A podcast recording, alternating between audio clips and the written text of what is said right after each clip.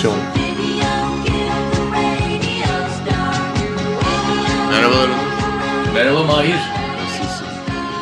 Gayet iyiyim. Nasıl havalar? 25 Ocak 2014. Yani kıskandırmak gibi olmasın ama harika bir hava var ya şu an İstanbul'da. Harikadan kasıt bahar havası tarzında zannediyorum. Bahar havası gündüzleyin, akşam yıldızlar. Yani bir öyle bir Ocak ayı yaşadık ki sorma gitsin. New York'u sormaya korkuyorum. Nedir durumlar? Burada evet biraz sizin orada olmayan soğuklar burada mevcut. Ama bence her mevsim tadında güzel diyorum Onurcuğum ve e, açıkçası ben memnunum yani buradaki durumdan. Vallahi senden de daha kötü durumda olanlar var. Duydum ki senden 4-5 saat kuzeyde olan bazı arkadaşlar varmış. Doğru. Onlar aynı son biraz da fazlasıyla cebelleşip aynı zamanda sizde olmayan e, sizde olan daha doğrusu gece hayatı onlarda yokmuş. Neyse Onur e, başbakanın hologramı çıkmış gördün mü? hologram mı dedin? Evet. Evren bir hologram arkadaşım. Başbakanın çıkmışı ne fark eder ki? Yani ama ilginç bir şey. Hologram olması güzel yani. Teknoloji bir yandan durmuyor, ilerliyor ülkemizde. Vallahi hiç bilgim yok bu konuda. Hemen araştırmam lazım. Mutlaka bakmalısın. Biz de bu hologram teknolojisinden yararlanabiliriz programımızda Onur. Yararlanabiliriz esas da. Düşündün mantıklı geldi değil mi? Evet önce düşünmem gerekti. Ses üzerine bir program yapıyoruz ama hmm, üzerine bir hologram da katsak güzel olur. Şöyle bir güreşiriz arada falan. Gölgelerimiz güreşir. Gölge güreş. Gölge güreşir. Bu arada e, bu hafta tabii bir konumuz var. Kerem Güler. Öncelikle Kerem'e bir merhaba. Merhaba Kerem. Merhaba arkadaşlar. Kerem Cornell'de yani biraz önce bahsettiğim Upstate New York dediğimiz yani New York'un üst bölgelerinde, New York eyaletinin üst bölgelerinde Ithaca kentinde yaşıyor. Ee, onun için e, soğuğu da meşhurdur tabii oraları. Ee, ben kısaca bir Kerem'i tanıtayım ondan sonra e, programımıza geçelim diyelim. Çünkü ağır bir gündemimiz var. Bugünlerde zaten te- televizyonlarda hep aynı şey söyleniyor Mahir. Ağır bir gündem var. Çok ağır ya. Bomba. Fırtına. İşte 17, 17 Aralık fırtınası, 24 Ocak fırtınası. Akşam bombası falan gibi şeyler gördüm ben bir de. akşam şey akşam pazarı kapanıyor hesabı akşam bombası falan diye haber veriyorlar. Kerem e, Bilgi Üniversitesi'nde 2002-2006 arasında hukuk okuduktan sonra Leiden'da e, LLM yapıyor. E, uluslararası kamu hukuku ve uluslararası kriminal hukuk konusunda 2000 e, önce tabii bilgiler asistanlık yapıyorsun. Ben de bilgiler asistanlık yapmıştım. Esasında Kerem bizim CV'lerimiz belli anlamlarda birbirine çok da benziyor. Ben hukukçu falan değilim tabii de. E, e, bilgiler asistanlığımız yanında aynı zamanda Leiden'da da yaşadım. Sana söylemedim bunu. E, 2001-2002'de Leiden'da yaşadım ben.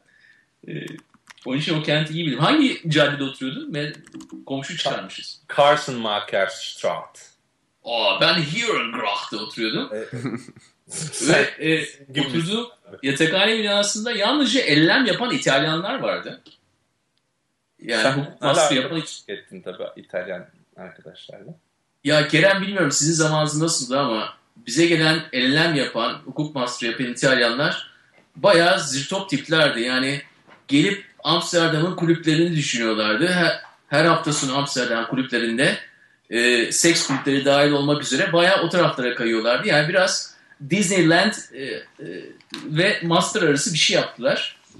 E, umarım senin zamanında kalite tabii daha yükselmiştir. Leiden bu arada Avrupa'nın en iyi el elenen programlarından bir tanesi. Benim verdiğim misal sizi yanıltmasın. Ondan sonra Ke- Kerem e, bir süre Leiden'ın 10 dakika ilerisindeki Lahey'de e, çalışıyor. Çok önemli bir yerde ICTY'da Savaş Suçları Mahkemesi'nde 2009-2010'da. Ondan sonra da e, hukuk yüksek lisansı üzerine doktora yapmak için e, JSD denilen e, tamamen hani bizim yaptığımız bir doktora gibi içinde tez olan bir hukuk doktorası Bunu da şu anda Fulbright burslusu olarak Cornell'de buna devam ediyor. Üçüncü senenin ortasındasın ve çok çok meşgul bir zamandasın esas da. Onun için bize zaman ayırdığın için çok çok teşekkür ederiz Kerem. Evet ben teşekkür ederim. Bu kısa... Çok, çok ciddi oldu evet. Merak etmeyin bundan sonrası o kadar da ciddi olmayacak. Çünkü konularımız o kadar hafif ki e, ülkemiz o kadar e, güzel konulardan geçiyor ki son zamanlarda ister istemez hafifleyeceğiz. Önce Mahir topu sana atayım. E, birkaç haftadır program yapamadık. Malum Noel yılbaşı. E, çeşitli yerlere gittik tabii. İkimiz de biraz e, serüvenler yaşadık ama e, bu 2014'ün ilk programında seçtiğimiz konu tam da çerçevesini çizmiş değiliz ama en azından 17 Aralık ve sonrası diyelim ve e, başlayalım diyorum. Mayer topu sana atmamın nedeni ya neden bu konu neden biz yani normalde biliyorsun pek bu konulara gezi haricinde çok fazla girmemeye çalışıyoruz veya internete herhangi bir sansür gelmediği zaman girmemeye çalışıyoruz. Çünkü içimizi sıkıyor ama bu arada internete ayrı bir e, onunla ilgili bir regülasyon da geldi. Kerem'i yakalamışken onu da lütfen soralım. O konuyu da atlamayalım. HSYK falan derken internet konusunda ona soralım derim ama ben şimdi susayım topu sana atayım ve diyeyim ki neden bu konu? Neden bunu konuşuyoruz Mahir? E çünkü galiba artık iş öyle bir noktaya geldi ki yani iş dediğimiz şey burada e, zıt kutuplaşmalar, işte otoritenin kendiyle olan savaşları vesaire ya da hukukun artık e, tamamıyla belli noktalarda geçerliliğini yitiriyor olması. E bu çok temel bir yani hani bu o kadar temel bir şey ki bu bu tip şeyler oluyorken ya da insanlarda böyle bir güvensizlik ortamı var ol, var olmuşken e bizim teknoloji ya da ekonomi ya da bu tip konular konuşuyor olmamız doğru olur ama e, bundan bağımsız olamaz diye düşünüyoruz sanırım. O yüzden de bunu e, bunu bir bilene danışmak istedik. E, Kerem de uluslararası anlamda hani hem Avrupa tecrübe biz buna biraz takığız yani zaten sen de biliyorsun. Hem Türkiye hem Avrupa hem Amerika tecrübesi olan herkesle konuşmak istiyoruz. Çünkü üç farklı ekol bizim için.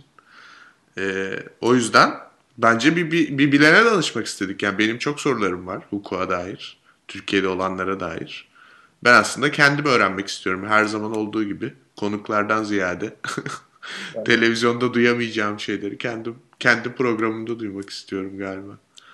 Ee, ama bir ısınma sorusu olarak e, yani direkt böyle e, 17 Aralık'a özgü değil ama genel olarak şunu sormak istiyorum. Yani bu hukuk, hukuk dediğimiz şey insanın e, kendi yarattığı kurumlarla kendini adil bir şekilde yargılaması ya aslında. Yani en sonunda ona varıyor iş. Başka insanlar, başka insanlar hakkında çok önemli kararlar veriyorlar. Yani bu nasıl bir düzende oluyor ki biz adaletten bahsedebiliyoruz? İnsanın insanı yargılaması teorik olarak adil olabilir mi diye Kerem'e sorayım mesela. Hafif e, bir giriş yapalım derken. evet ya bravo. Geniş aldım şöyle. Geniş, geniş aldım. E, şimdi ben de dönüşü alamayacağım. E, sola dönüşü fazla şeyden alıp duvara bindireceğim. E, benim bir hocam vardı. Rona Aybay diye. Hı hı. Profesör Doktor Ron Haber çok değerli biridir. Yani Türkiye'nin e, ender uluslararası alanda da isim yapmış e, şeylerinden biridir, isimlerinden biridir. E, hukuk fakültesinin ilk dersi. Hani bu konuştuğumuz konu böyle açıldı.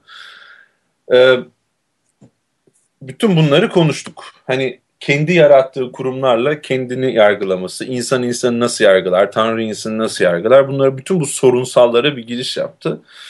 E, ve şey dedi. Yani fakülte bittiğinizde aranızda aranızdan işte akademisyen olanlar olacak. Hani bu işin profesörü olacaksınız falan. Çok da esprili biridir.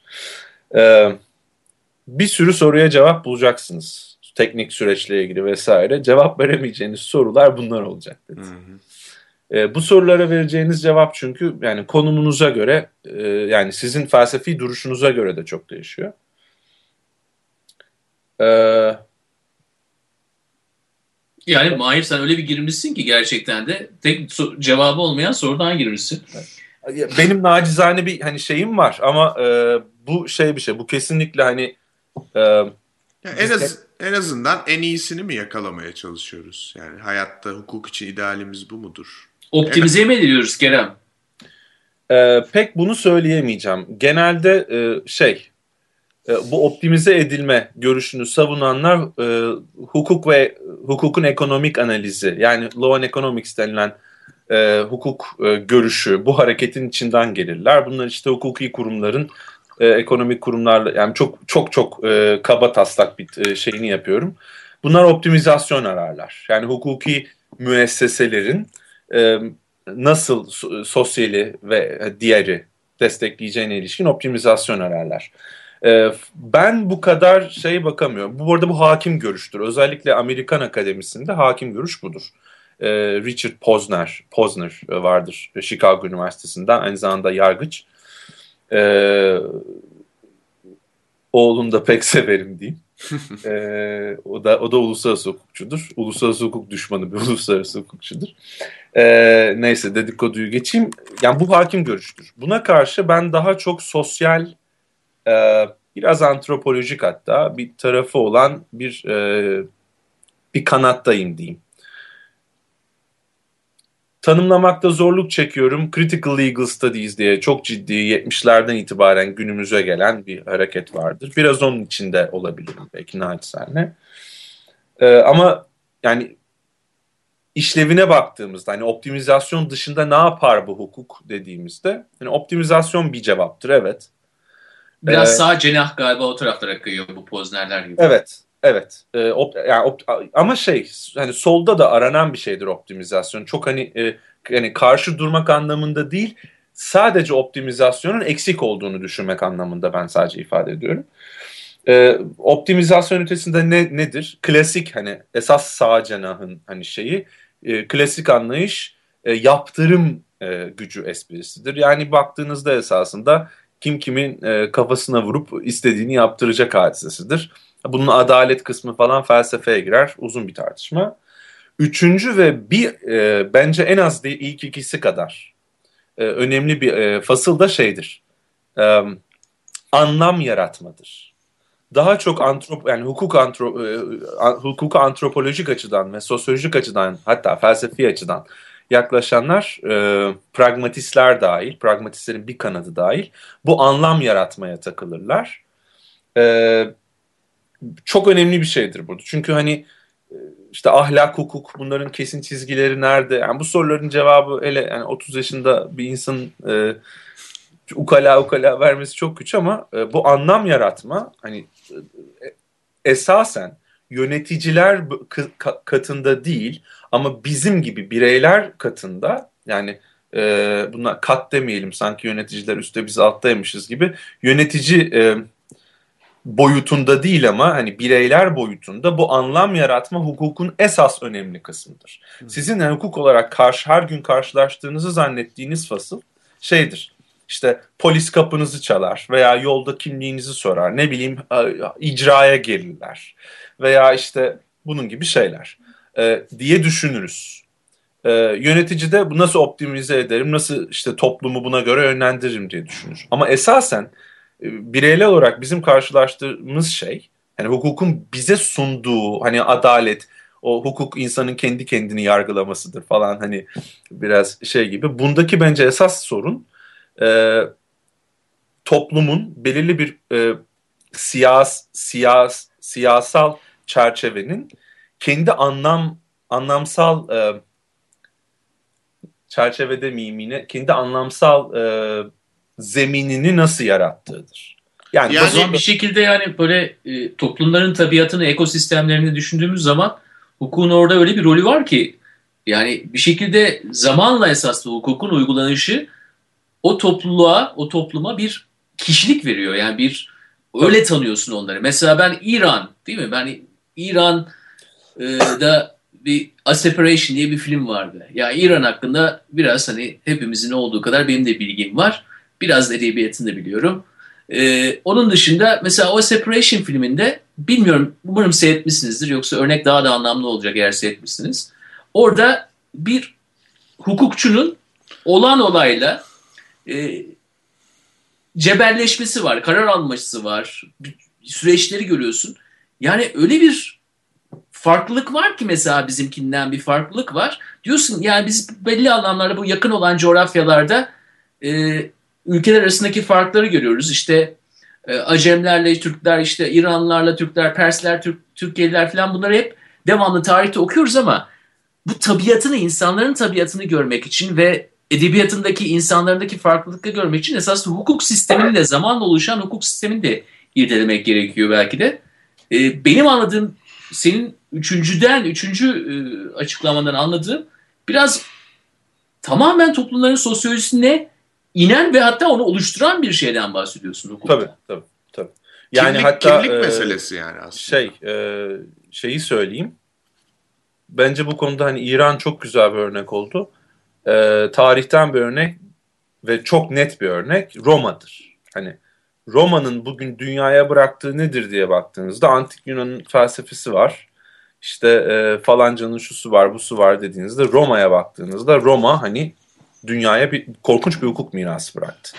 Yani bugün e, dünyanın hemen hemen bütün hukuk sistemlerinde Roma'dan gelen şeyler var. E, istisna aklıma getirmeye çalıştım. Bir iki tane böyle tuhaf şey vardı. Onları unuttum şimdi. E, şey yani hemen hemen yok gibi. Türkiye'de de şimdi bambaşka bir konuya atlamak gibi olacak biraz ama Türkiye'de de bu tökezleyerek hukukun ilerlemesi e, biraz bu hani sosyalle iç içe olmanın da bir e, belki sonucu veya uzantısı nasıl değerlendirirseniz Hı hı. diye düşünüyorum. Yani e, bilmiyorum hani bu konuyu çok e, çok hani derin teorik bir konu olduğu için basit bir örnek. E, bizim e, 1900 e, hadi 23'ü alalım reformların şeyini geçelim. Bizim 1923'e kadar diyelim. E, 20 21 anayasası falan neyse çok fazla karıştırmadan bambaşka bir hukuk sistemimiz var. Daha detaylı baktığınızda 1800'lerden itibaren e, Osmanlı hukukunun yani daha doğu e, hukukunun içine giren e, modern batı hukukunun eleman, elementleri var ama yani esasen baktığınızda hani daha der, şey kökten değişim 20'ler ve sonrasında oluyor. E, bu anlamda hani toplum ne kadar oturtuyor, oturtamıyor. Bu bu arada kesinlikle hani eskiye şey e, nasıl diyeyim bir nostaljiye nostaljiye duyulan bir hani böyle bir sempati falan filan değil.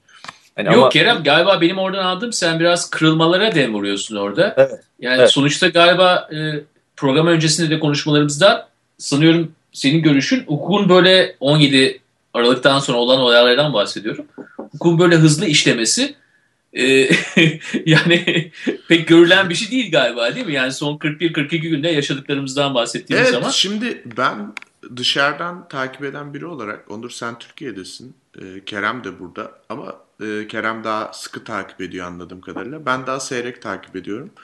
E, benim sorum şu özellikle hani Kerem'i referans alarak sorayım ama sen de orada olduğun için sen de iyi cevap verebilirsin.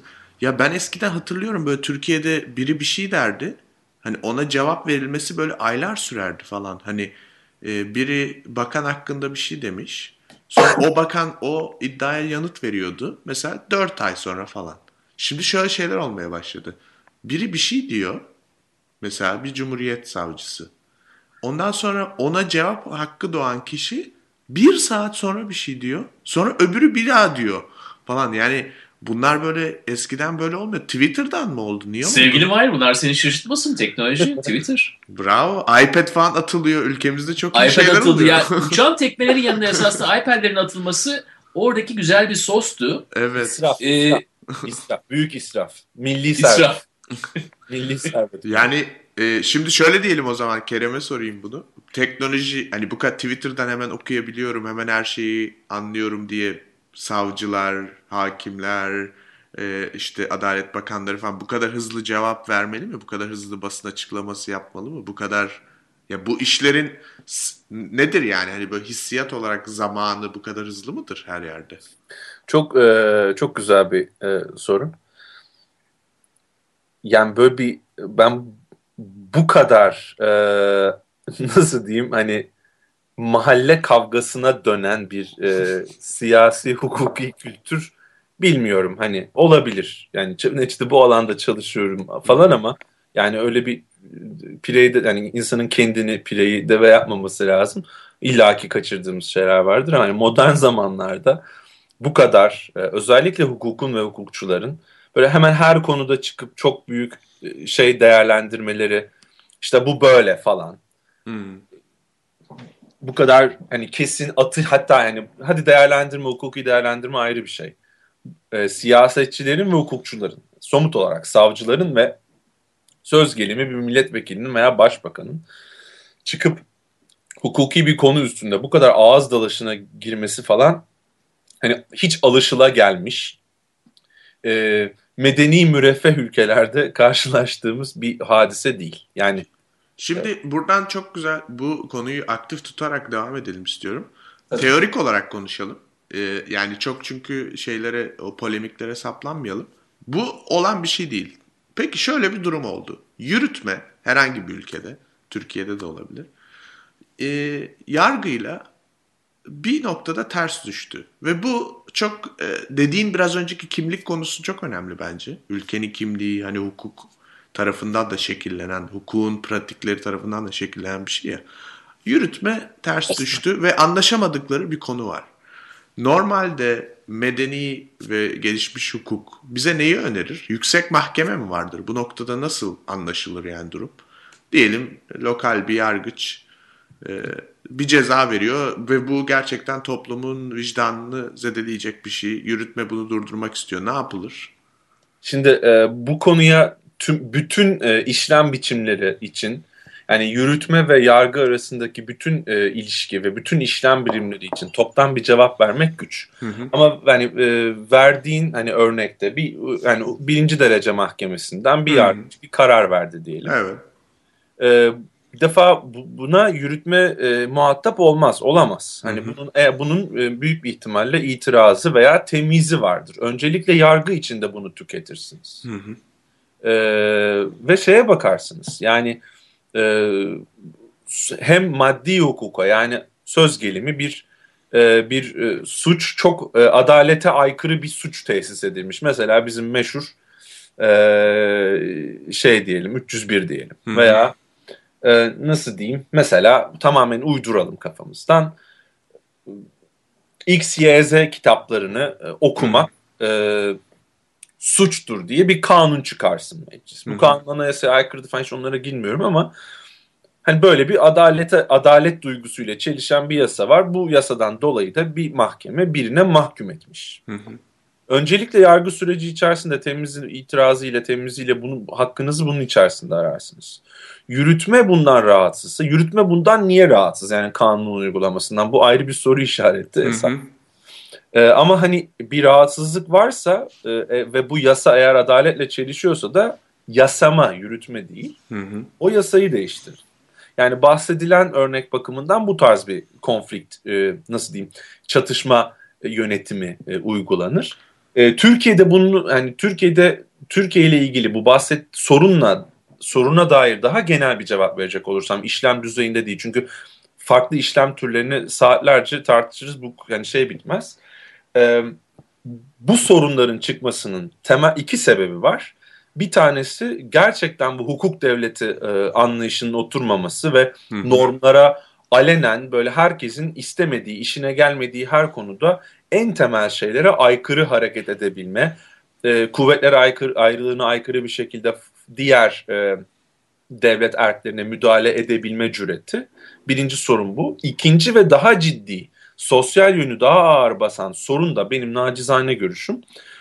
E, uzlaşma demeyeceğim. E, mediation dedikleri. Hı hı. Yani tam bunun, ara, ara yolu bulma.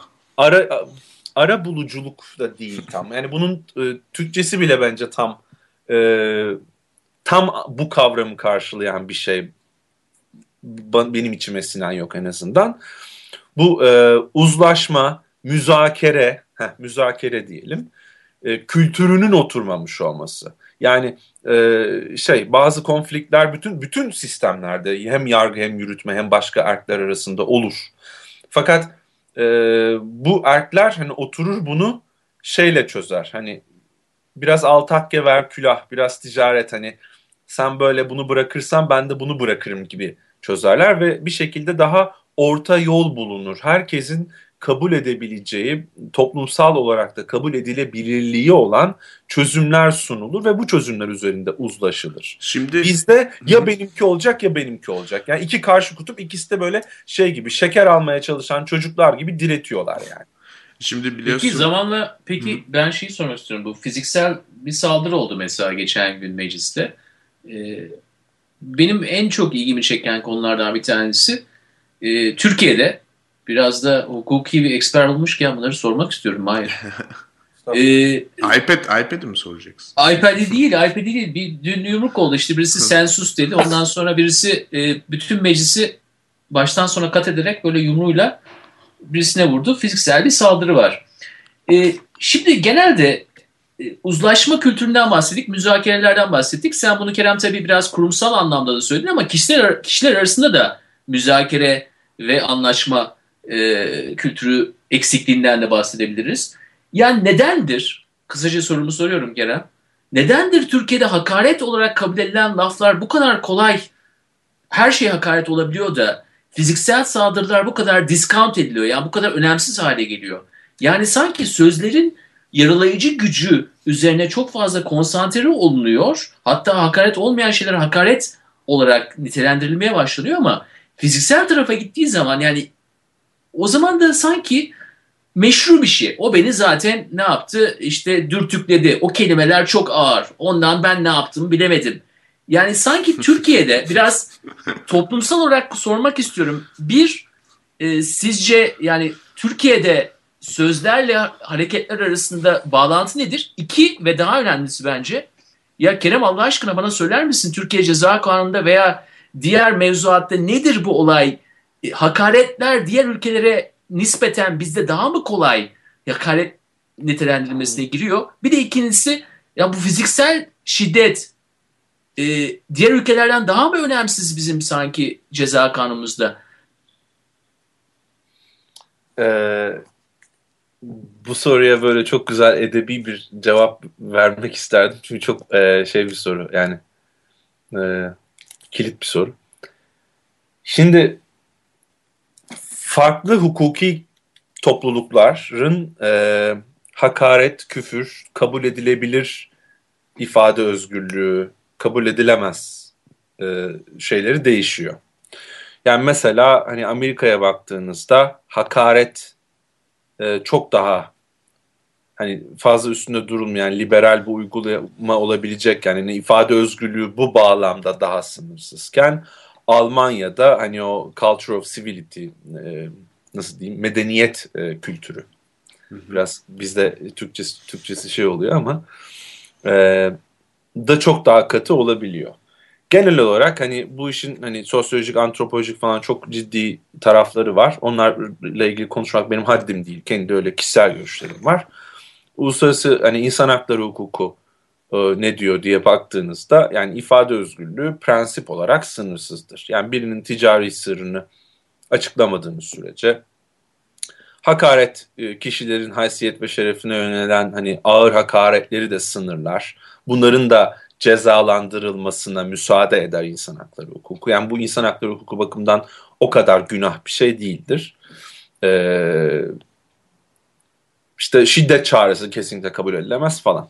Şimdi hakaret meselesine geri dönünce e, bunun yani bunun bir yaptırıma bağlanmasını uluslararası insan hakları kabul eder ama özellikle Türkiye'nin de taraf olduğu insan hakları Avrupa Mahkemesi ve bununla ilişkin sözleşmeler. E, yani bunun yaptırımı ne olacağı sizin siyasi kültürünüzle alakalı, siyasi hukuki kültürünüzle alakalı bir şey. E, yani buna illa hapis cezası vermek zorunda değilsiniz. E, dolayısıyla bunun hani şeyinin e, seviyesi de buna bun, bunun e, karşılaştığı sosyal ve hukuki yaptırımın seviyesi de sizin bir tür hukuki geleneğinizle alakalıdır diyebilirim. Türkiye'de neden böyle? Ee, tarihi bir sebebini e, aramaya çalışıyorum. Hani e, hukuken, Peki, hukuk, hukukun içinde bu, bu bunu bulmak biraz güç. Peki hukukta ee, gerçekten de yani daha mı sözlerin anlamı e, bu kadar şiddetle cezalandırılması hukukta var mı gerçekten? Yok. Yani modern hukukta yok. Ee, Türkiye'de? Türkiye'de yani Türkiye'de hakaret bir suç. E, ceza kanununa göre belli bir e, yaptırımı da var. E, ama esas olarak sanırım 125. maddeydi. E, şey yapmam lazım. Tabii bunun farklı biçimleri de var. İşte e, haysiyete karşı bir şeye karşı cürümler vesaire. E, fakat Türkiye'de Türkiye'de hani senin bahsettiğin sorunsal bence sözlerin şiddet eylemleri kadar yani o kadar olmasa da ona yakın ölçüde yaptırıma bağlanıp e, şiddet eylemlerinin yaptırımsız kalması. Yani bizim esas sorunumuz e, tabii ki yani sözlere neden bu kadar ağır yaptırım bağlandığı tartışılabilir. Hakaret suçunun cezasının indirilmesi düşünülebilir, tartışılabilir. Ben de taraftarım bunlara. Ama bizdeki esas sorun hani fiziksel tepkinin e, yaptırımsız kalması. Yani e, ner, neredeyse bir sözle bir hani eylemin bu anlamda eşit e, yaptırıma maruz bırakılması ki bu, bu hani akıl hayal alan bir şey değil. Çünkü bir tanesine baktığınızda hani sözler sizin bedensel bütünlüğünüze zarar veren şeyler değil. Hı hı. Ee, ve hani e, şey tazminat alabilirsiniz. Tazminat davası açabilirsiniz. Bu, bu imkanlar var zaten. Ee, ama yani şeyde verdiğin örnekte bu e, tekme tokat I, e, iPad fırlatılması e, örneğinde e, tarafların e, yasama sorumsuzluğu ve yasama dokunulmazlığı diye böyle enteresan şeyleri kalkanları olduğu için bunlar genelde kabul edilen şeylerdir. E, Türkiye'deki bu tartışmaları ben biraz yüzeysel buluyorum. İşte bu dokunulmazlık hadisesi üzerindeki. Ama yani dokunulmazlığı falan olduğu için çok fazla hani orada e, şey yapamıyoruz. Ağır cezayı gerektiren suçüstü hali değil ki hani dokunulmaz yani, üst takip hmm. vesaire.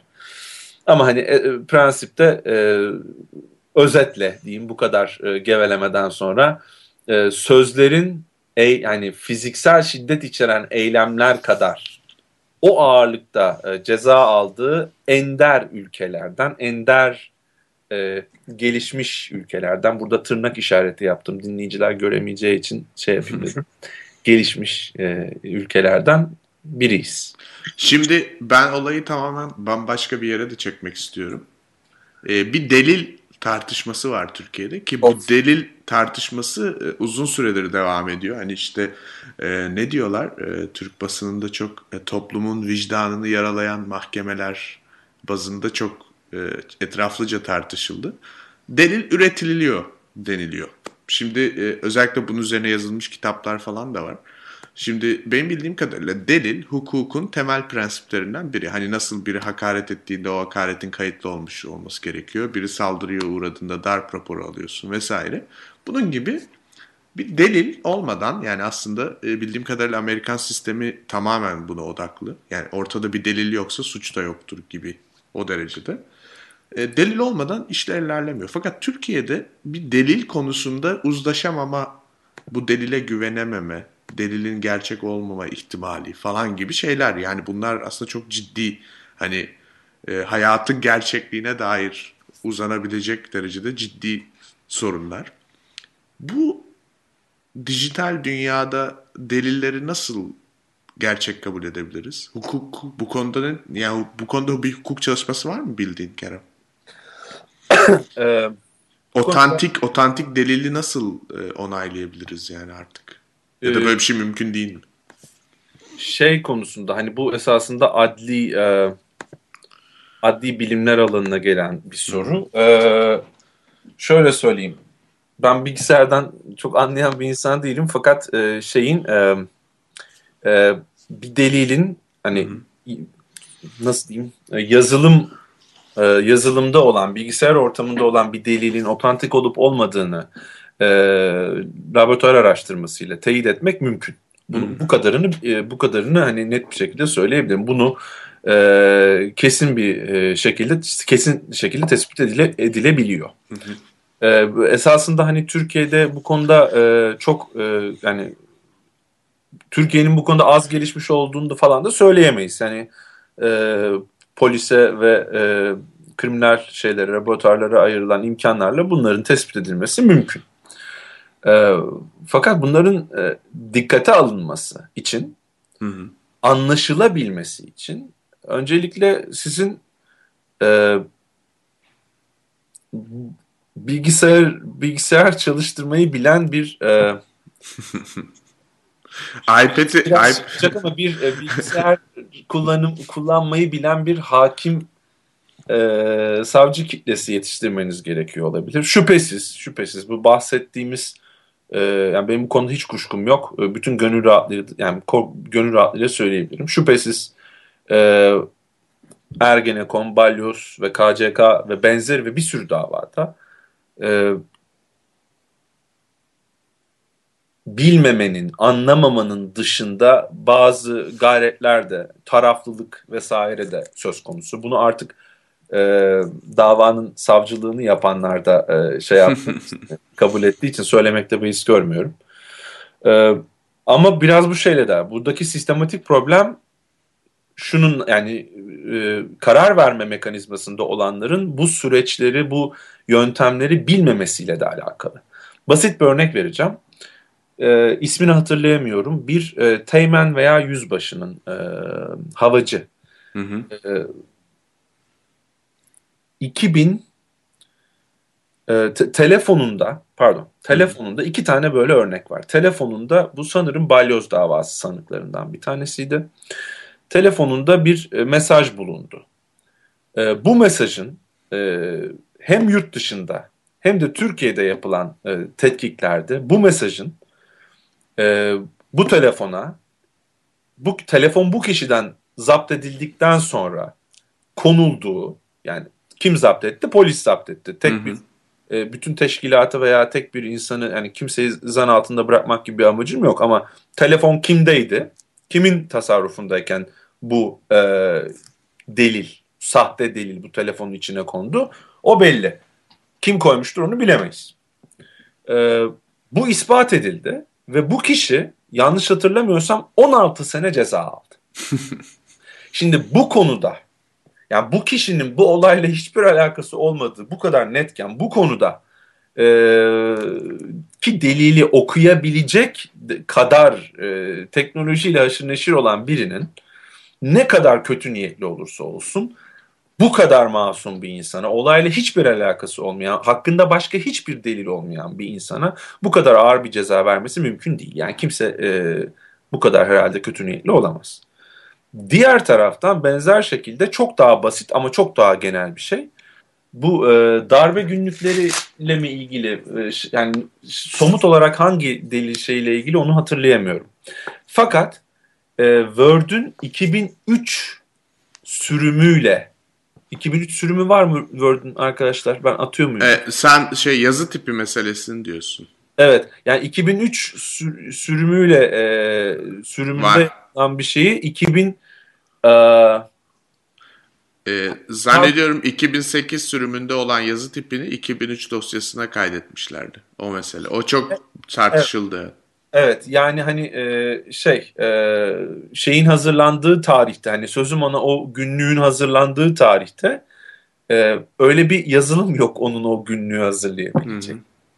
E, çünkü şey tarihi de belliydi. Ne zaman yazıp bitirdiği de belliydi sözüm ona. E, o zaman o yazılım yok ama hani onu, onunla oynamışlar falan. Yani tuhaf tuhaf şeyler. Şimdi o zaman şunu demek doğru olur mu Kerem? E, sen diyorsun ki aslında bunlar farazi tartışmalar. Hukuk her zaman hangi çağda yaşarsak yaşayalım, nasıl bir ortamda olursak olalım, delilin gerçek olup olmadığını adli tıp sayesinde e, onaylayabilecek ya da e, sahte delil olduğunu ispatlayabilecek bir şey geliştirir diyebilir miyiz? E, bu çok genel olur ama hani bunun bu mümkün. Hani e, şu, şu kadarını söyleyeyim. E, tabii ki yani bu delil e, tetkikinin e, büyütecinden kaçan, dikkatinden kaçan şeyler olacaktır. Ama hani bu kadar fahiş hataların hı hı. yapılması e, basiretli, düzgün işleyen bir sistemde mümkün değildir. Mümkün değil. Hı hı. Peki Kerem, e, yine günümüz olaylarına geri dönersek biliyorsun Türkiye'de bir e, 11 yıldır devam eden bir koalisyon vardı. Bu son zamanlarda artık gözümüzün önüne geldi. E, bu koalisyon dağıldı. Birbirleriyle de yani bıçaklı dağıldılar gerçekten de birbirlerini gırtlaklıyorlar şu anda. Nişan Ee, attılar. Yani gerçekten nişan attılar. e, Verilen hediyeleri de iade etseler bari. ne tür hediyeler var orada değil mi? Vallahi bilmiyorum. 247 milyar dolar değilmiş öyle söylediler. Ne kadar onun? Peki şimdi ne olursa olsun yasal e, sistem içerisinde ister bir cemaat mensupları olsun böyle olduğu söylensin. Bunun doğruluk payı olsun. ister yüzde yüz olsun ister yüzde sıfır olsun. Ama bu söylevler varken e, ama burada herhangi bir şey kanıtlanmamışken tabii ister istemez. E, danışıklı dönüş yani bir sorumun esasında kendim cevabını vermek istemiyorum ama ister istemez yanlı bir soru. Şöyle diyorum. Ne olursa olsun bu tür ithamlar olduğu halde bir soruşturma sırasında insanların görev yerlerinin değiştirilmesi yani yürütme tarafından ister kolluk kuvveti olsun ister e, yasama tarafında olsun konusunda başka yakın zamanda örnekler var mıdır aklına gelen? E, bu hani zor bir soru olabilir. İster istemez bunun e, e, olabileceği ülkeler belki dar olabilir. E, ama diğerini sormak istiyorum. Yani e, böyle durumlar söz konusu olduğu zaman ne yapılır? Yani yürütmenin orada herhangi bir silahı var mıdır kullanabileceği şey dışında bu kadar alenen bir şekilde insanları görevden alma dışında yapabileceği bir silahı var mıdır? Yasal olarak ne yapabilir? Şimdi Ee, bu ale, bir defa alenen görevden alma hadisesinin büyük ölçüde yani sonradan yapılan değişiklikte biliyorsunuz e, adli adli e, kolluk yönetmeliğinde yapılan değişiklik e, ya yürütmesi durduruldu ya iptal edildi. Artık artık yani gerçekten yetişemiyorum neyin ne Ee, sanırım e, değişiklik, e, adli kolluk değişikliği e, yürütmesi durduruldu veya iptal edildi. Neyse bir defa göre bu görevden almaların, göre yer değiştirmelerin, ve bu genel olarak hakimler, savcılar da yani e, şeyinde e, HSYK değişikliklerinin vesaire buna ilişkin yapılmaya çalışılan yasal değişikliklerin hiçbir e, yasa altı değişikliklerin yasal, yasa değişikliğinin de anayasal temeli olmadığını bir önce açık açık ortaya koyalım. Ee, yani böyle bir soruşturma sırasında e, düzgün işleyen bir sistemde e, böyle bir e, görevden alma söz konusu değil. Ancak e, sizin sizi yargılayan hakimin, savcının değil, savcı taraftır zaten bir ölçüde. Devleti temsil eder. Hukuku yani e, o şahin uygulamayı temsil eder. Öyle gündelik konuşma diliyle şey yapalım. E, ama hakimlerin tarafsızlığıyla ilgili bir şüpheniz varsa siz sanık olarak ceza e, yargılaması e, usulünde bunun yeri var. Siz reddi hakim talep edersiniz. Hakim taraflı bu davaya tarafsız yaklaşacak e, yaklaşamayacağı için ben bu hakimi reddediyorum diyebilirsiniz. Hı hı. Bunu yapmak sanığın veya hani soruşturmaya tabi tutulan kişilerin yapacağı bir şeydir. Hükümetin sanık e, için böyle kapsamlı bir değişikliğe girmesi falan yani en hafif tabirle bir gayretkeşlik. E, işin içinde çok daha derin şeyler olduğunu, bunların yorumunu e, komple teorisyenleri yapsın. Ama bu temiz bir şey olmadığını, yani bir hukuk, yani sağlam bir hukuki vicdanla veya sağlam bir insani görüşle söyleyebilirsiniz. Bunun hiçbir doğru tarafı yok. Ee, bir örnek vereceğim. Benim e, hocam, doktora danışmanım Zambiyalı. Zambiya'da da çok önemli biri. Uluslararası anlamda da çok önemli biri. Ee, yani bütün Afrika e, onun şeyinde diyeyim. e, en önemli hukukçularından bir tanesi bütün kıtanın. Ee, Darbe mi yapıyor bütün Afrika'da yoksa? yok yok hayır. Bilakis insan hakları ve demokrasi için e, çalışan bir insan. Basit bir e, bana yakın zamanda bir örnek anlattı. E, Zambiya Anayasa Mahkemesi'nin belirli bir yasa üzerinden bir e, şeyle e, Zambiya Devlet Başkanı'yla şeyi oluyor. E, Zambiya Devlet Başkanı ile bir e, çatışması oluyor ve e, bizim HSYK hadisesinde yapıldığı gibi Zambiya devlet başkanı bu e, kişilerin ya görevden alıyor ya davayı oradan çekmeye çalışıyor. Böyle bir e, nasıl diyeyim biraz aleturka Tartışmalı bir durum var yani. bir tartışma benzer bir durum yaratıyor ve e, pardon zam, bu e, yüksek yargı bu üç yüksek yargı mensubuyla ilgili bir soruşturma başlatıyor. Bunlar görevini kötüye kullanıyor vesaire gibisinden. Çok benzer bir durum. E, Zambiya'daki yargıçlar siyaseten üstelik bir kısmı büyük kısmı devlet başkanı tarafından atananlar dahi kendi meslektaşlarına yapılan bu tutumu benimsemiyorlar. Ve o soruşturmaları e, şey yapıyorlar yani e, o soruşturmaları meslektaşlarının lehine daha sonuçlanmış değil meslektaşlarının hani da, tarafsızca yürütüyorlar. O meslektaşlarının görevden alınmasını engelliyorlar. Hı hı. Şimdi böyle bir nasıl diyeyim e, böyle bir dayanışma var.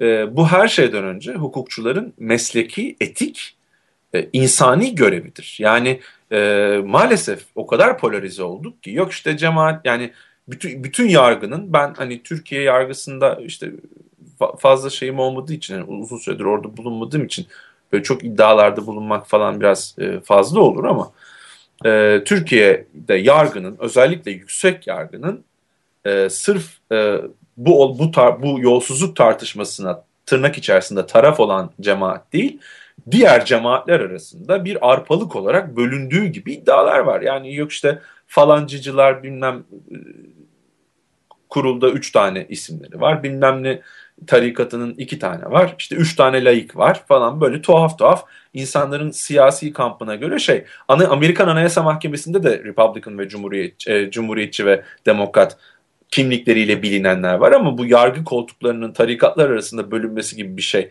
söz konusu değil. Neden değil? Çünkü bu tarz şey taraflık yaratır. Yargının esprisi tarafsız olmasıdır. Ve e, ve nedir? Hukuka, hukukçulara ve sisteme sahip çıkmasıdır. E, Zambiya'da bile oluyor bu gördüğümüz kadarıyla. Ama işte Türkiye'de iki tane adamı e, yerini değiştirince e, onun yerine gelen e, kişilerin nasıl davrandığını göreceğiz diyelim. Bekleyip göreceğiz diyelim.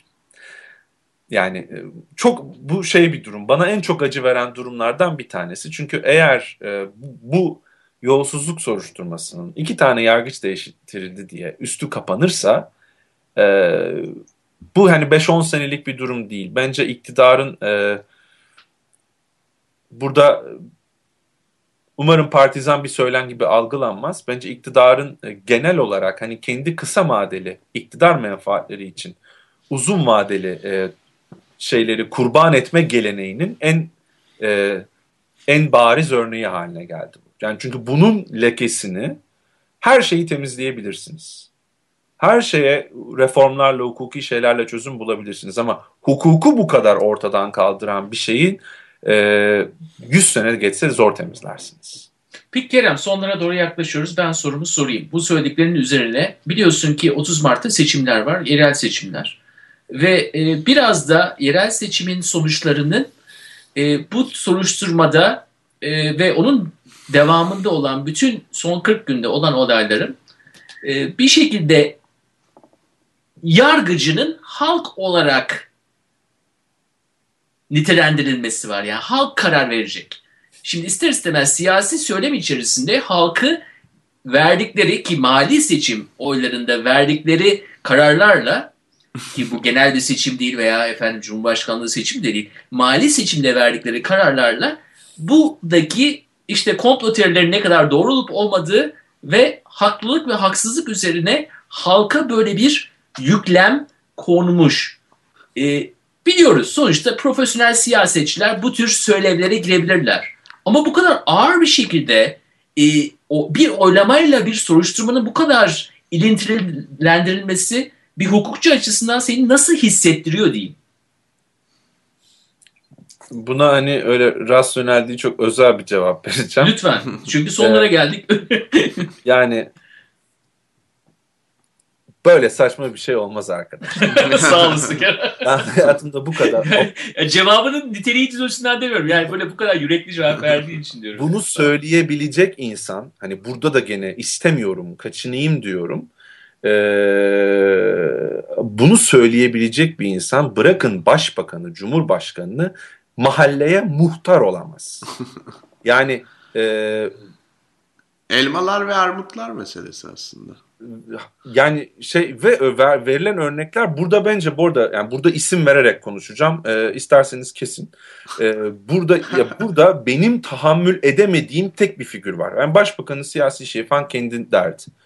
Burhan Kuzu. yani burada verilen Twitter'dan falan takip etmiyorum takipçi sayısı artmasın falan diye hani ama bakıyorum sürekli. Bilmeyenler için söyleyeyim mi? Anayasa profesörü değil mi? Anayasa profesörü İstanbul Üniversitesi gibi Türkiye'nin yani anayasa hukukunun mutfağı olan bir üniversitenin anayasa profesörü. O üniversiteden Tarık Sefer Tuna'ya geçti. E, o kürsüyü işgal ettiniz siz. Sizin e, belirli bir Bülent Tanör geçti. Sizin belli bir e, mesleki hiçbir sorumluluğunuz yok. Yani başkanlık sistemini savunabilirsiniz. Anayasa hukukçuları içerisinde tartışılan bir konudur. Burhan Kuzu'nun böyle bir görüşü olabilir. Benim kendi hocalarımdan da sempatisi olan olmayan var. E, üstelik e, yani hocalarımla e, hükümetin hükümete zamanında bu anayasa taslağıyla ilgili danışmanlık yapmış çok değerli insanlar var. Yani onları da kenara koyuyorum. Görüş ayrılığı farklı bir şey. Hukuki görüş ayrılığı farklı bir şey. Ama çıkıp bu durumu işte Mart'ta seçimlerde bu oylanacak hadisesine getirmeyi bir de utanmadan e, an, e, Amerika'daki jüri sistemiyle mukayese etmeye çalışan biri var ve bu insan hukukçu, bu insan hukuk profesörü. Yani e, öyle o kadar sinirleniyorum ki bu insanın nefes aldığı bir ülkenin de hukukçu olmayı geçtim insan olmaktan utanıyorum. hani e, bu şahsa söyleyecek söz bulamıyorum. Yani e, bunu siyasetçi bahsettiğin gibi Onur böyle bir şekilde savunabilir. Yani bunu bir yere kadar anlarım. Ucuz bir söylemdir. Hiçbir bilimsel, hiçbir e, milli iradeye dayalı, hiçbir anayasal, demokratik falan temeli yoktur. Uzun saatlerce bunun sebeplerini anlatabilirim ama gerek yok. Bir de vaktimiz yok. Ama bunu bir hukukçunun, bir anayasa profesörünün savunacak hale gelmesi bence bizim vardığımız o polarizasyonun uç noktası. Hı hı. Yani e, e, o yüzden e, siyasi retoriğimizin, siya, hukuki retoriğimizin vardığı rezalet e, Burhan Kuzu üstünden çok rahat okunabilir. Yani e, bu, bu bence çok yani en yani eğer bir şey söyleyebileceksem bir ufacık bir imzam olacaksa bütün bu konuştuklarımızda bu olsun. E, çünkü çok değerli hukukçular benim kabul etmediğim pek çok konuda hükümete yakın görüş beyan ettiler. Yani e, Türkiye'nin be, bence en değerli anayasa e, hukukçularından, hayatta olanlardan e, Ergun Hoca ve Serap Hoca, Ergun Özbudun, Profesör Doktor Ergun Özbudun e, ve Serap Yazıcı. E, Serap Hoca benim hocamdır, onun asistanıydım. E, pek çok konuda demokratikleşmeyle ilgili, demokratikleşmeyle ilgili kısımlarda hükümete çok yakın görüşler beyan ettiler. Bunu tartışırız, tartışmazsınız falan bu ayrı bir akademik ve hani şeydir. Bunun bu saygı duyulacak bir farklı görüştür. Katılmasanız dahi. Bunun kendi içinde bir tutarlılığı var, geniş bir referansı var, bilimsel temeli var. Çünkü bunu söyleyen insanlar neticede değerli insanlar.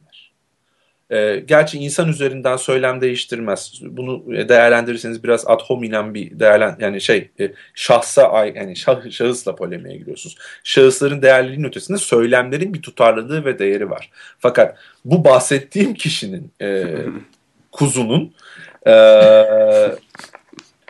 böyle hani nasıl diyeyim bir e, hani elmalarla armutlar sözünden çok bahsetti Mahir. Hani e, bir mana vedasıyla elmalarla armutları kıyaslar gibi e, Amerikan sistemiyle common law hani ortak hukuk sistemiyle bir e, civil law yani e, e, kıta Avrupası hukuku sisteminin yargı dinamiklerini bu kadar hiçbir temel göstermeden, gerekçe göstermeden tartışması, bunu siyasi diskura alet etmesi bence e, 17 Aralık'takinden daha büyük bir yol, yolsuzluk demeyeyim, yozlaşmışlık, corruption skandalıdır diye düşünüyorum. Çünkü maalesef yargıçlarımızın bu değiştirilenler, değiştirilmeyenler vardığı nokta da böyle, e, hukuk uygulaması da böyle. Yani bu bence esas sorunumuz bu. E, bir iki dakika vaktimiz varsa bir, bir birkaç bir şey ekleyebilir miyim? E, son cümle alayım sayın savcımız. ee, estağfurullah iddia makamı şey. Yani e, bu bu arada bu bütün bu bahsettiklerimin Türkiye içinde çok ciddi bir tarafı var. Bizden bugün e, uluslararası tarafını konuşamadık.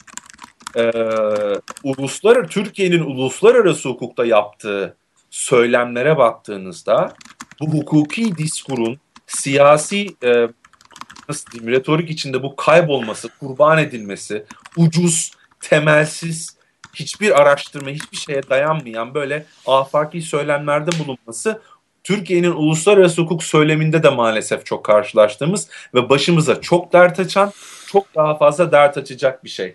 Çok basit e, bir e, iki örnek vereceğim. Bir tanesi bu e, Mavi Marmara baskınıdır. Mavi Marmara baskınında Türk Dışişleri Bakanı'nın ki bu kendisinin çok değerli bir akademisyen olduğu söylenir. Ee, Türk Dışişleri Bakanlığı'nın aldığı konum bu korsanlıktır oldu. Ee, Mavi Marmara ben e, bu işin siyasi yönünü tartışıyorum. Bu korsanlık dediğin İsrail e, yaptığı operasyon. Yaptığı Mavi? Marmara baskınını korsan uluslararası e, korsanlık ha, eylemi tamam. olarak nitelediler. Burada bir insanın çok fazla kitabının olması onun çok değerli bir akademisyen olduğunu da göstermez. Evet. S- söylüyorlar dedim zaten. Evet. evet. ee, şey um, her neyse buna bir bakanlık korsanlıktır dedi. Korsanlık hukuk, uluslararası hukukta korsanlık konusuyla ilgili e, bir iki kitap, birkaç makale okumuş biri olarak şu kadarını söyleyebilirim.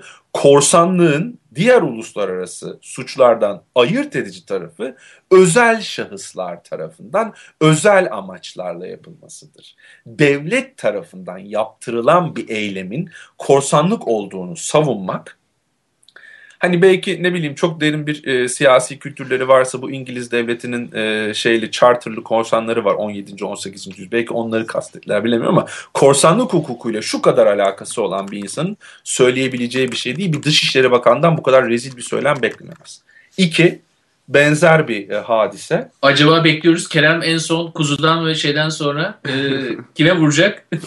Yok bu sefer kim, kimseye... Güloğlu'ndan sonra evet. E, e, İkincisi bu şey hadisesi. Bu hani sırf hükümet düzeyinde de değil maalesef e, kamu dis yani bütün kamunun e, tartışma seviyesini gösterme açısından aralığın ilk günlerinden beri bunu ben yazdım birkaç kere. Şimdi bu konuyla ilgili bir makale yazıyorum. Ee, Suriye dış şeyinde de Suriye'nin büyükelçiliğine de bu konuda bir soru yönelttim resmi. Onlardan cevap üstüne makaleyi tamamlayacağım. Umarım e, T24'e bunu e, vermeye çalışacağım. Oradan bir editör arkadaşım rica etti. E, Tayyip Erdoğan hakkında terör suçuyla e, şeye Uluslararası Ceza Mahkemesi'ne suç duyurusunda bulunuldu diye bir haber çıktı. Bu haber to, yürü, yani bir kar topu gibi yuvarlandı, yuvarlandı, yuvarlandı. En sonunda e, şeye kadar Aydınlık Gazetesi'ne şeyine kadar, mecmuasına kadar geldi. Şimdi e, gazetecilik yapan insanların böyle bir iddia olduğunda bahsi geçen kurumun anayasasını yani çok böyle detay regülasyonlarına işte yönetmeliklerine girmesin. Bahsi geçen kurumun e, ana metninin, kuruluş metninin açıp yani 2-3 maddesini okuyamadan bu tarz afaki haberler yapabilmesi bu hukuki e, söylemin Türkiye'de nasıl yozlaştırıldığının bir göstergesi. E, Uluslararası Ceza Mahkemesi statüsünün 12, 13, 5, 12 ve 13. maddeleri uyarınca 1. Terör bu mahkemenin görev alanındaki suçlardan biri değildir. Saldırı suçu, insanlar karşı suç, savaş suçları ve soykırım. Bu dört suçun dışında bir şey, bir suç, bir uluslararası suç olarak kabul edilir terör. Mahkemenin görev alanında değildir. İki, ne Suriye ne de e, Türkiye bu sözleşmeye taraftır. Dolayısıyla Birleşmiş Milletler Güvenlik Konseyi e, sizi e, sevk etmedikçe zaten sizinle ilgili orada soruşturma falan açılması mümkün değildir. Yani bunu, bu kadar basit temel şeylere bakmadan bir kişiyle bir e, şeyle danışarak bir soru sormadan bu tarz ucuz haberler yapılabilmesi de hukukun esasında Türkiye siyasi söyleminde, retoriğinde neyse nasıl e, bir seviyeye düştüğünü gösteriyor. Kapatıyorum. Çok gevezelik yaptım. Özür diliyorum sizden de. E, benzer bir örnek bambaşka bir alan. Şimdi değil mi siyasetin falan çok ötesine şey yapıyoruz. Libya e, saldırısı e, sonunda e, takip etmişsinizdir. Türkiye'nin Libya'da benim bilip takip edebildiğim 11 milyar dolarlık yatırımı battı. Ve e, bu ne oldu bu yatırımlar? Hani öyle ticarete falan çok meraklı bir hükümetimiz var ya ve işte şeylerimiz, yapılarımız, müteahhitlerimiz vesaire. Bu paralar yandı arkadaşlar. Bu paraları almanın uluslararası hukukta bir yolu yordamı yöntemi var. Ve Dışişleri Bakanlığı ve işte kim yürütüyorsa müzakereleri veya dış ticaret müsteşarlığı e, Libya ile diplomatik müzakereler yaparak bu paraları almaya çalışıyor. Bunu dava açıp alabileceğiniz, hükümetin de katılımı gerekmeden bu e, mağdur e, durumdaki müteahhitlerin doğrudan dava açıp paraları şakır şakır alabileceği Dünya Bankası'na bağlı bir platform varken hiç konuşulmuyor bu.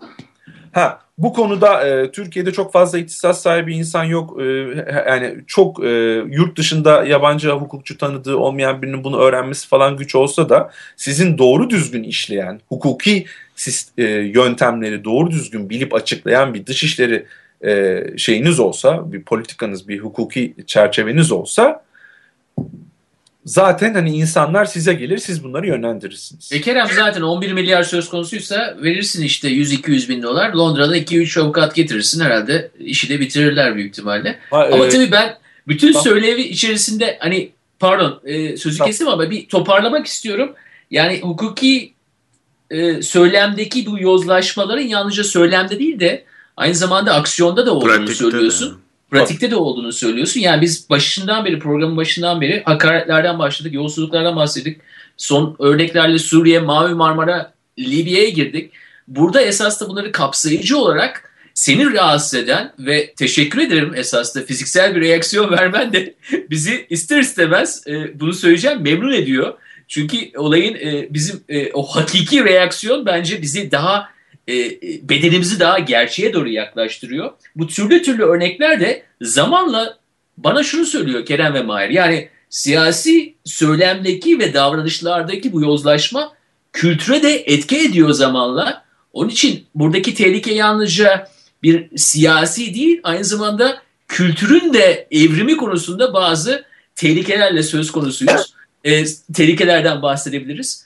Onun için e, galiba e, bu tür örnekleri biraz e, okurken de bu senin yaptığın gibi Kerem bu çok çeşitli açılardan e, birbirinden alakasız görünse bile esasında çok alakalı konular olduğunu Değil, bize evet. hukukçu gözüyle gösterdi. Çok çok teşekkür ederim o anlamda. Ee, ben teşekkür ederim. Ya ufak bir çok bir cümlelik bir ekleme. Lütfen tabii. Ee, buyurun. Kültür hani hem kültür üzerinde ciddi etkileri var hem de kültürün bir uzantısı bu olanlar. Yani e, karşılıklı etkileşim içerisinde.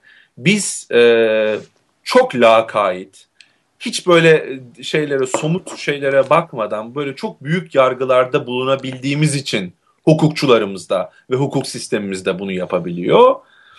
Ve hukuk sistemimiz bunu yaptığı için de biz de bunu daha alışılmış bir şey haline getirip yapmaya devam edebiliyoruz. Dolayısıyla... Ve galiba Kerem hayal gücümüz de oldukça geniş. Çünkü ne zaman böyle bir sorun baş gösterse hep dışarıda kötü batılı canavarlar oluyor. E, efendim İsrail oluyor, Yahudiler oluyor, Amerika oluyor. Ya bunu ekonomik anlamda yapıyorlar ya e, militer anlamda yapıyorlar ya da e, işte casuslar gönderiyorlar. Bu anlamda hep e, aramızda konuşulur neden Türkiye'de komplo teorileri bu kadar e, çok tutuyor diye. Biraz da galiba kültürümüzün e, ben bunu hani sarkastik olarak söylüyorum gibi görünüyor ama ben inandığım bir şeydir de hayal gücümüzün de çok kuvvetli olduğunu düşünüyorum.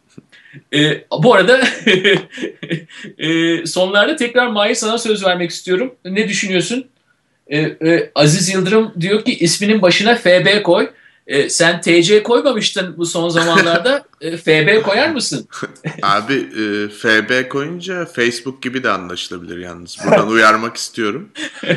E, o yüzden yani bütün kampanyaya katılacak arkadaşlar dikkatli olsunlar. E, bilmiyorum ben bu initial meselesi Türkiye'ye sonradan gelmiş bir kavram biliyorsun.